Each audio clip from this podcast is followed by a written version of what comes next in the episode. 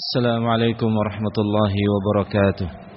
إن الحمد لله نحمده تعالى ونستعينه ونستغفره ونعوذ بالله من شرور أنفسنا ومن سيئات أعمالنا. من يهده الله فلا مضل له ومن يضلل فلا هادي له. أشهد أن لا إله إلا الله وحده لا شريك له وأشهد أن محمدا عبده ورسوله. يا أيها الذين آمنوا اتقوا الله حق تقاته ولا تموتن إلا وأنتم مسلمون. يا أيها الناس اتقوا ربكم الذي خلقكم من نفس واحدة. وخلق منها زوجها وبث منهما رجالا كثيرا ونساء واتقوا الله الذي تساءلون به والأرحام إن الله كان عليكم رقيبا يا أيها الذين آمنوا اتقوا الله وقولوا قولا سديدا يصلح لكم أعمالكم ويغفر لكم ذنوبكم. ومن يطع الله ورسوله فقد فاز فوزا عظيما.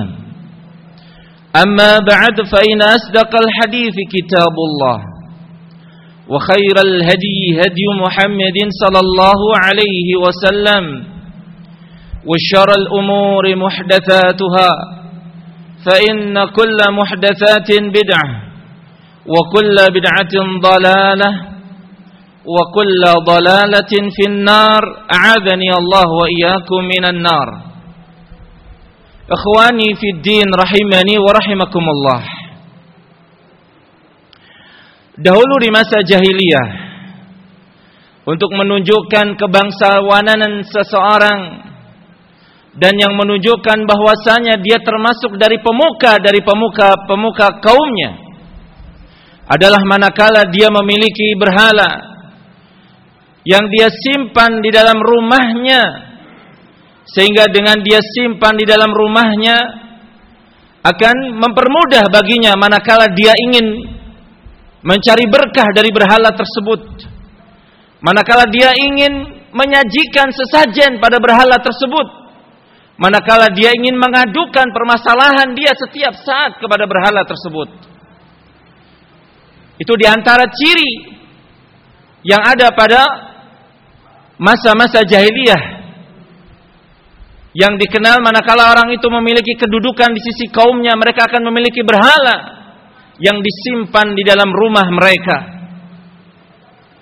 Di antara yang memiliki tersebut adalah seseorang yang bernama Amr ibnu Al-Jamuh Al-Khazraji Al-Ansari dia memiliki berhala yang dia simpan di dalam pojok rumahnya yang dia senantiasa yatabarrak mengalap berkah bahasa kita. Dan dia terbiasa untuk mengadukan permasalahan dia kepada berhala tersebut. Dia simpan dia rawat. Yang berhala itu terbuat dari kayu yang sangat mahal sangat berharga. Dan tidak ada boleh tidak boleh ada yang memasuki ruangan tersebut di mana berhala itu dia simpan kecuali hanya dirinya sendiri.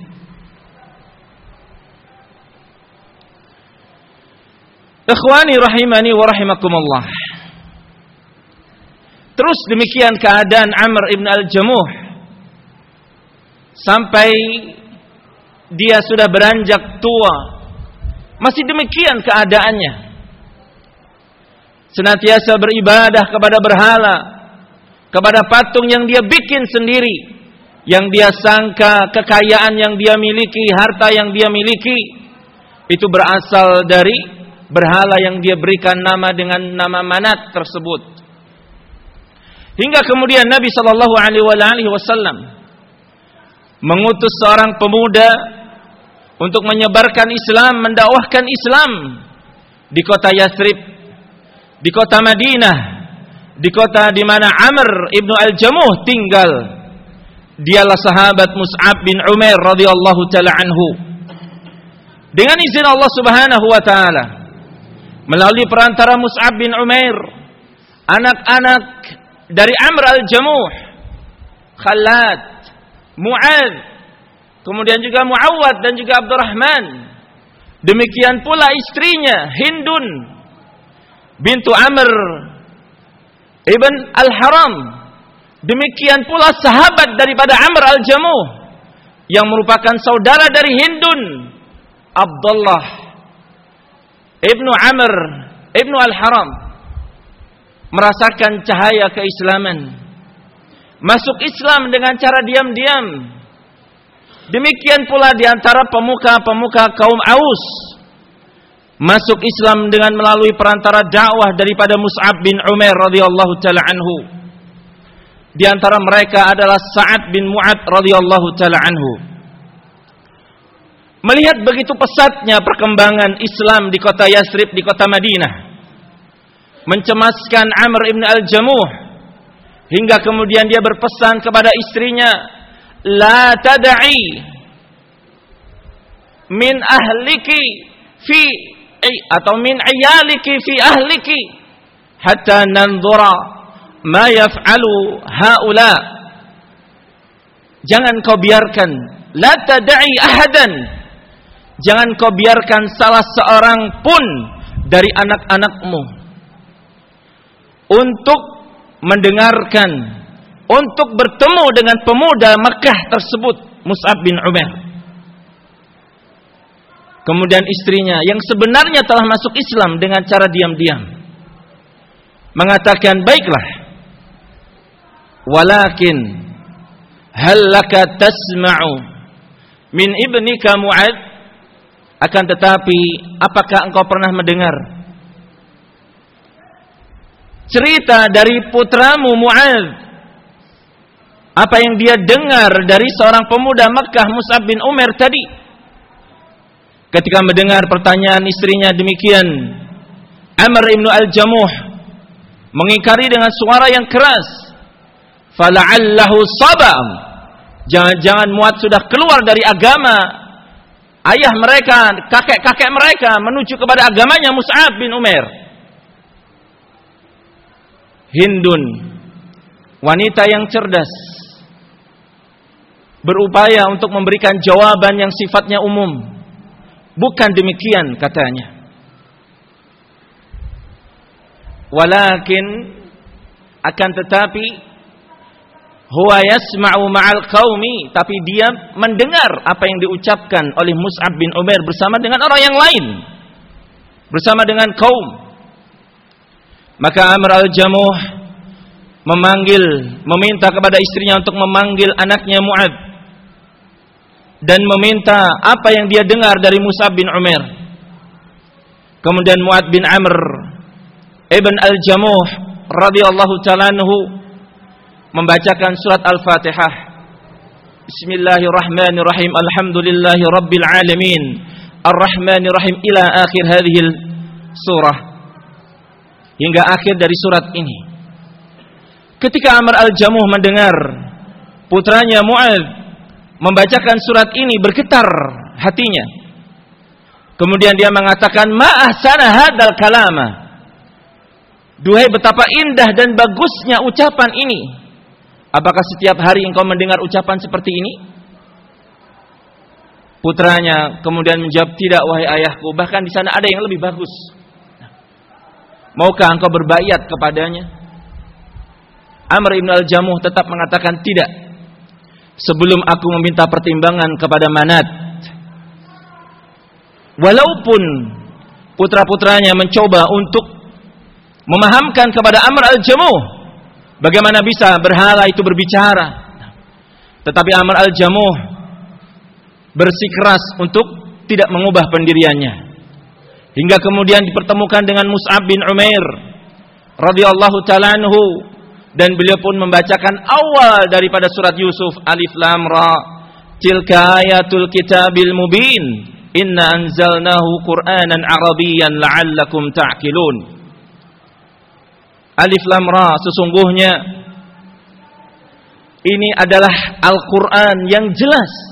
Yang kami turunkan Al-Quran ini dengan menggunakan bahasa Arab. Agar kalian memahami dan mengerti isi dan serta kandungannya. Tetapi Amr al-Jamuh tetap bersikeras untuk tidak mau masuk Islam sampai ada keputusan dari berhala manat yang dia mintakan pertimbangan tersebut. Hingga kemudian Mu'ad bin Amr bersama dengan sahabatnya Mu'ad bin Jabal radhiyallahu taala anhu suatu ketika menyusup dan memindahkan berhala dari ayahnya Amr al-Jamuh hingga dibuang di tempat kotoran, di tempat sampah. Hingga ketika pagi hari Amr al-Jamu hendak beribadah kepada berhala tersebut dan mendapati berhala itu tidak ada. Begitu marah dan bahkan bersumpah, "Wa aimullah law anni fa'altu man fa'ala atau man sana'am." Demi Allah, kalau seandainya aku mengetahui siapa yang berbuat seperti ini, kepadamu eh kepada berhala tersebut. Niscaya aku akan membunuh. Niscaya aku akan merendahkannya. Kemudian dia cuci dia tempatkan kembali berhala itu di tempatnya. Dan kemudian diulang lagi oleh anaknya Muad berserta dengan sahabatnya. Muad bin Amr dan Muad bin Jabal radhiyallahu taala anhuma. Sampai satu ketika saking jengkelnya Amr ibnu al-Jamuh dia mengatakan kepada berhalanya sendiri, "Wallahi inni la a'lamu man yaf'alu hadha." Demi Allah aku tidak tahu siapa yang berbuat kepadamu seperti ini. Akan tetapi kalau engkau memiliki kebaikan, famtani, cegahlah. Wa hadha sayfu ma'aka. Ini pedang aku tinggalkan bersamamu. Bersama berhala tadi.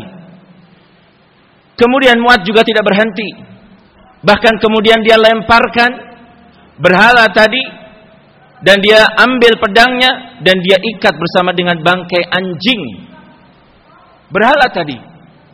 Hingga kemudian tatkala Amr mencari-cari dan menemukan berhalanya berada di sumur bercampur dengan kotoran-kotoran terikat dengan bangkai anjing baru kemudian dia tersadar bahwasanya berhala itu tidak memiliki sifat-sifat rububiyah kalau seandainya dia memiliki sifat-sifat rububiyah, niscaya dia akan bisa melawan dan melindungi dirinya sendiri.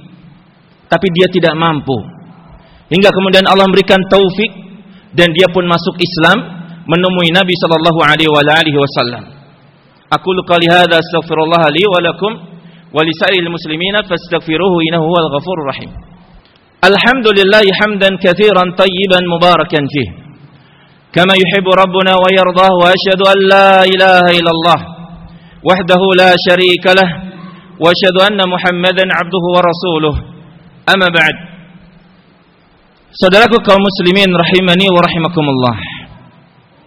Ketika Amr ibn Al-Jamuh radhiyallahu taala anhu masuk Islam, maka beliau telah berusia lanjut. Pun demikian beliau adalah seorang sahabat yang memiliki pincang di kakinya. Hingga tatkala ada peperangan Badar, tatkala kaum muslimin terpanggil untuk berjihad pada peperangan Badar, Rasulullah sallallahu alaihi wasallam memberikan udur.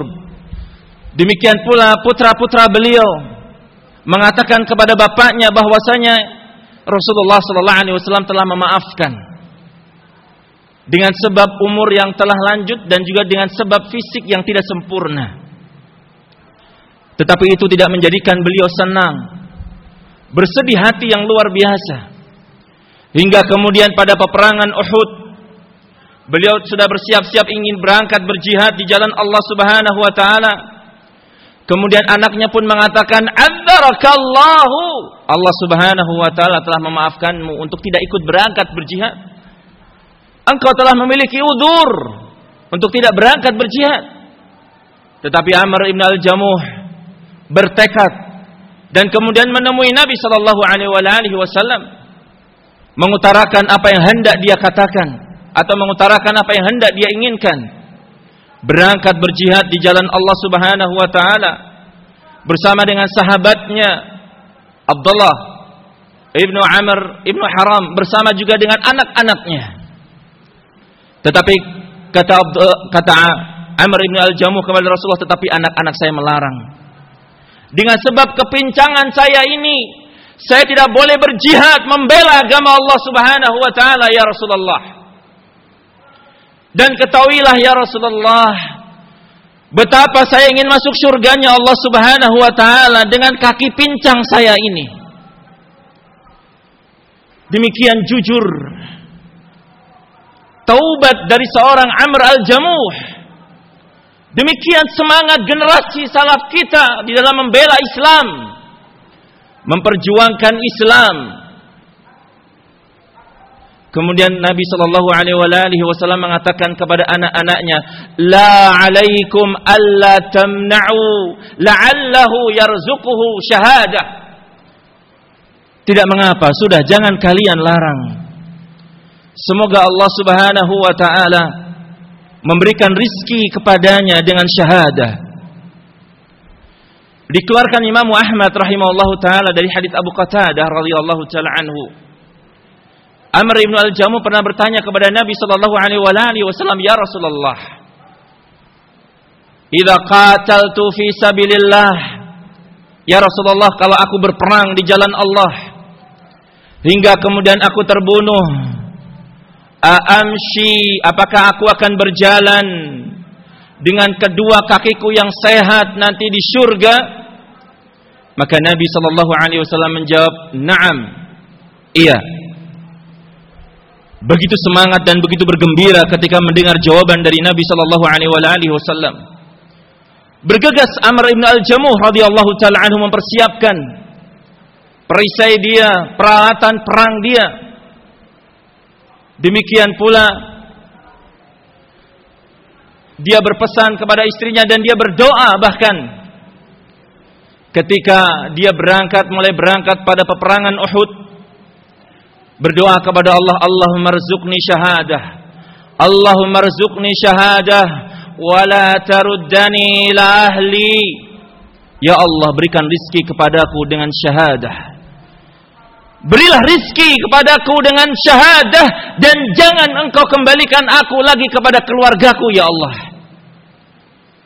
Doa dari Amr al-Jamuh radhiyallahu taala anhu hingga kemudian terjadilah apa yang Allah Subhanahu wa taala takdirkan. Ketika sebagian pasukan kaum muslimin tidak mentaati perintah Rasulullah demikian juga perintah komandan pasukan tersebut hingga kemudian pasukan pemanah turun dari bukit dan hingga kemudian menjadikan bukit tersebut dikuasai oleh orang-orang musyrikin menjadikan sebagian kaum muslimin kocar-kacir pasukannya. Amr ibn al-Jamuh pun terpisah dari pasukan kaum muslimin dan terus berperang. Hingga kemudian Allah Subhanahu wa taala memberikan anugerah syahadah kepada beliau radhiyallahu taala anhu. Bersama dengan sahabatnya bersama pula dengan anaknya Khalad ibnu Amr al-Jamuh ibnu al-Jamuh radhiyallahu taala anhum ajma'in. Bahkan Nabi sallallahu alaihi wasallam memerintahkan kepada sahabat untuk mengkuburkan memakamkan jenazah Amr ibnu al-Jamuh berserta dengan sahabatnya Abdullah Ibnu Amr Ibnu Al-Haram radhiyallahu taala anhuma dalam satu liang persahabatan yang sejati. Persahabatan yang dibangun di atas kecintaan karena Allah. Persahabatan yang tidak memikirkan bagian-bagian dari dunia. Begitu banyak faedah dan pelajaran yang bisa kita petik dari apa yang telah dijalani oleh para pendahulu kita yang saleh. Maka ikhwani rahimani wa rahimakumullah pergunakanlah waktu kita untuk di antaranya atau luangkan sebagian dari waktu kita untuk membaca kisah-kisah seperti ini. Akan memberikan kesemangatan bagi kita. Akan memberikan motivasi kepada kita agar tatkala kita menjalani kehidupan di dunia ini betul-betul kita berlomba-lomba di dalam amalan kebajikan dan ketakwaan kepada Allah Subhanahu wa taala. Menghilangkan semua perkara-perkara yang sifatnya duniawiyah. Menghilangkan semua perkara-perkara yang sifatnya atifiyah. Tetapi kita betul-betul bangun persahabatan kita persatuan kita di atas kecintaan karena Allah Subhanahu wa taala dan juga kebencian karena Allah Subhanahu wa taala hilangkan dendam hilangkan rasa ketersinggungan semata-mata kita berlomba-lomba menggapai keridhaan Allah Subhanahu wa taala ini yang bisa kami sampaikan. Kurang lebihnya kami mohon maaf. Wassallallahu ala nabiyyina Muhammad wa ala alihi wa sahbihi wa baraka wa sallam.